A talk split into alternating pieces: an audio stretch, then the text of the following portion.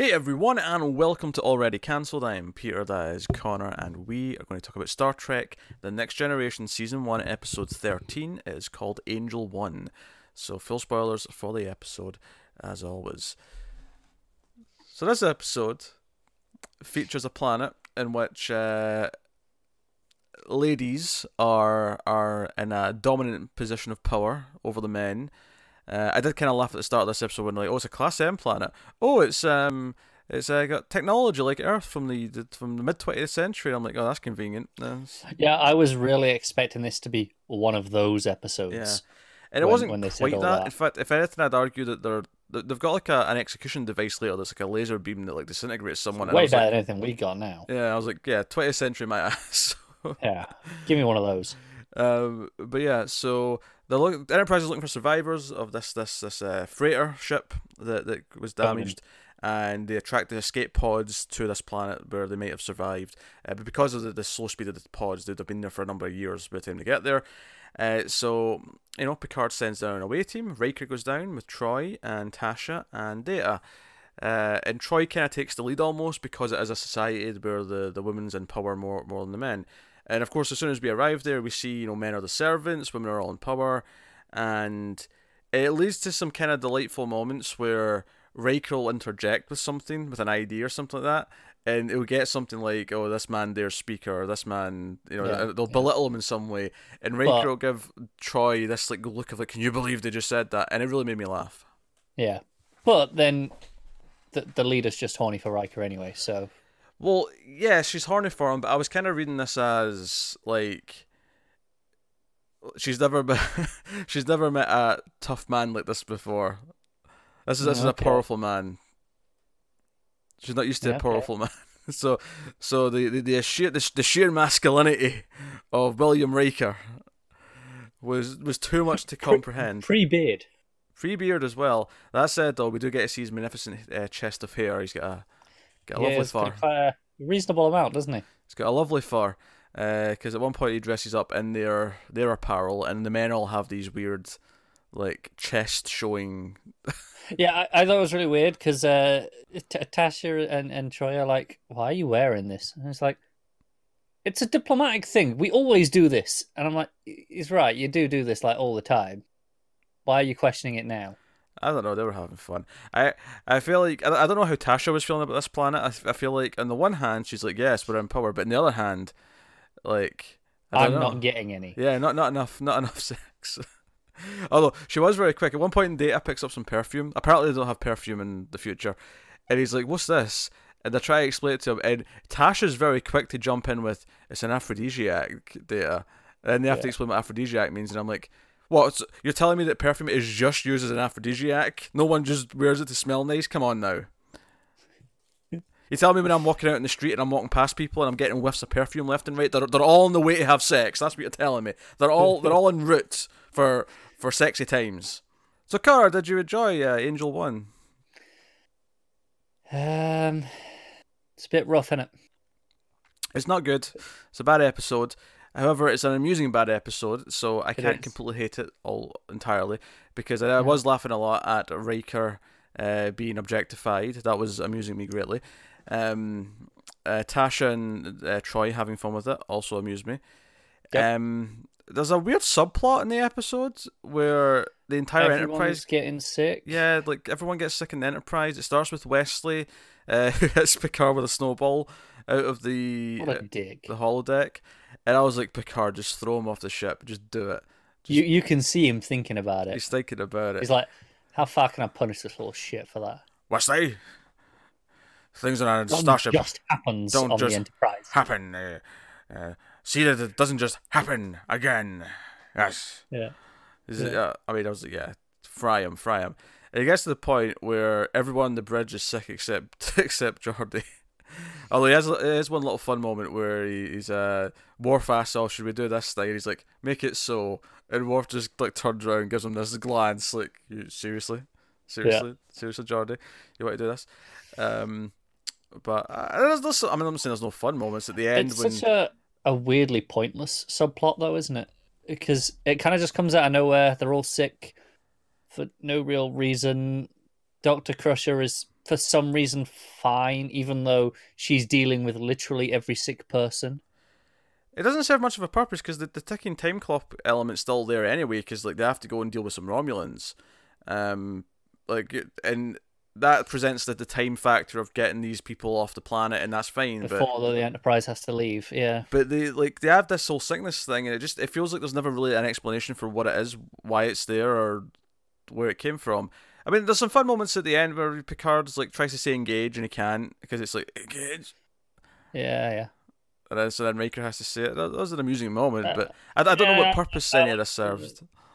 Yeah, when because it, it left Data on his own on on the bridge, just doing everything. Yeah, because he can't get sick. Yeah. Yeah, and when when when they come back, you know, Riker gives him this look, and and Data's like, "Oh, I don't know, I don't know what you're on about. Don't I didn't do anything." Yeah. Just uh, just doesn't get it. It's enjoyable enough. Yeah, it's okay. Um, yeah, but the actual main plot and the the thing is they're looking for these men, and it turns out the the, the, the government here see them as, as being dangerous individuals, hostile individuals. And it turns out after they find them that they like living here, they don't want to be rescued, they've all taken wives. And yep. the reason why they're seen as dangerous is because they're seeding the idea that men should be equal in society. How dare they? And it's Joe. It is. It's like there's some lofty ideas in this episode about how to tackle this and kind of flip the, the roles and say yeah. something about it. I don't think it actually really does though, and a lot of the elements where it tries to do something just come off as kind of goofy. Um, yeah, I do. Yeah, and, and kind of silly.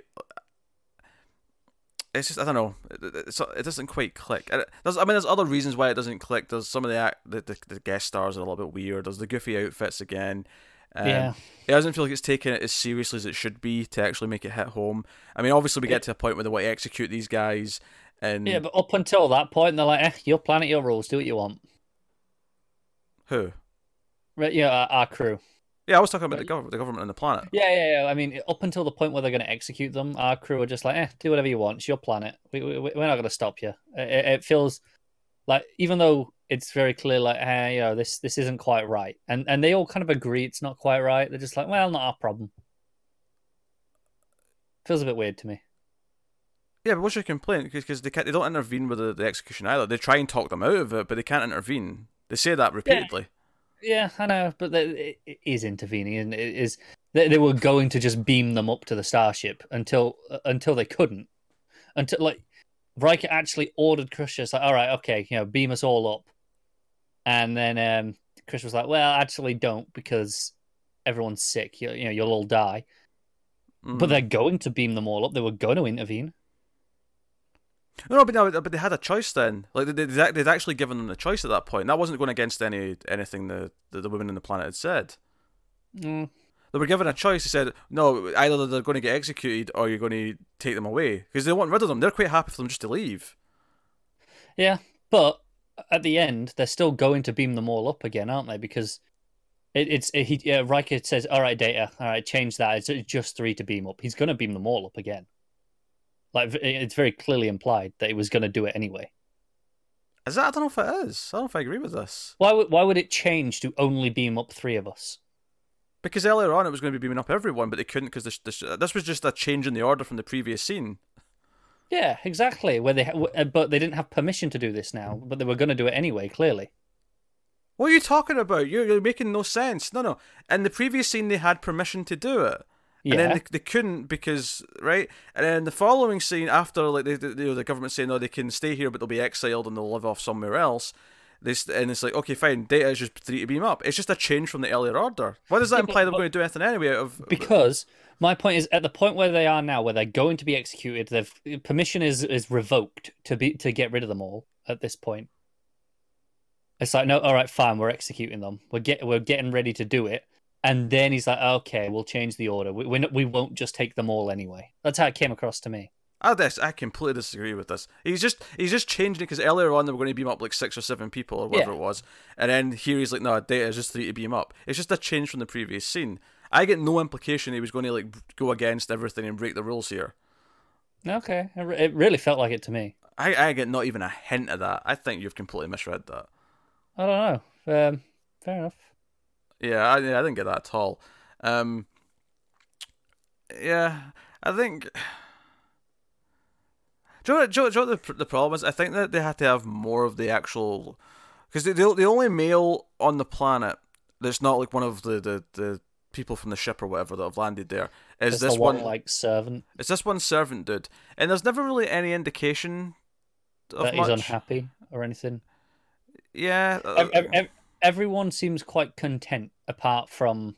Uh, ov- obviously, we learn later that they're not. Obviously, because you know the, these uh, the the survivors from this ship are seen as you know uh, like a symbol of, of the movement, yeah. but we're not seeing any of this movement anywhere. No, we don't. We don't see any of it. We see there's a couple of times where he's spoken down to, but it like it doesn't necessarily feel that much different from an employer speaking down to an employee necessarily. You know, ver- No. versus just straight up like you know sexism. So it's Yeah. it's hard to kind of to have any kind of read on it. And there's, there's some there's like a pointless twist where the, the one woman on the council who's really against trusting Starfleet is actually the wife of the the lead guy who's like a fugitive. Yeah, yeah. Like her whole thing was uh, she she was voting against you know letting Starfleet take them away because Yeah. she doesn't. Trust them. Yeah, it's like, well, it mean, wasn't because she didn't trust them. It was just because it made some amount of sense. Like she doesn't want them to take them away, right? It, it- Yeah. That part made sense. It just I felt like it didn't really add much to the overall. I don't know. Like it felt like there was some bite missing from this episode. They weren't willing to just do it. probably because we spent too much time with a bunch of sick people for no real reason instead of you know doing the, the stuff on the planet, seeing these things on the planet that we could really have done with. I feel I feel like there's there's a very like there's there's the the the potential's in there for a really hard hitting episode that, that kind of really makes you think about uh, gender dynamics and inequality.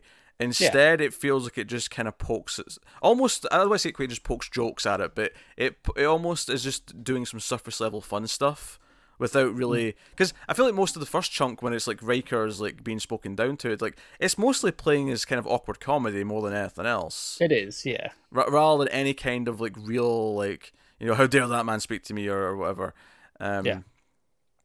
and like Uh, I, I I almost feel like if you really want to do this well it'd have to be a multiple episode arc if not a whole season of like a story where you don't do like this really obvious stuff you do it more subtly you, you do it where it's more baked into society in a way that's not just you know the yeah, servants that would be obviously that's the ideal way to do it. But I, I think even just doing it as a single episode, I can see this being so much better by Yeah.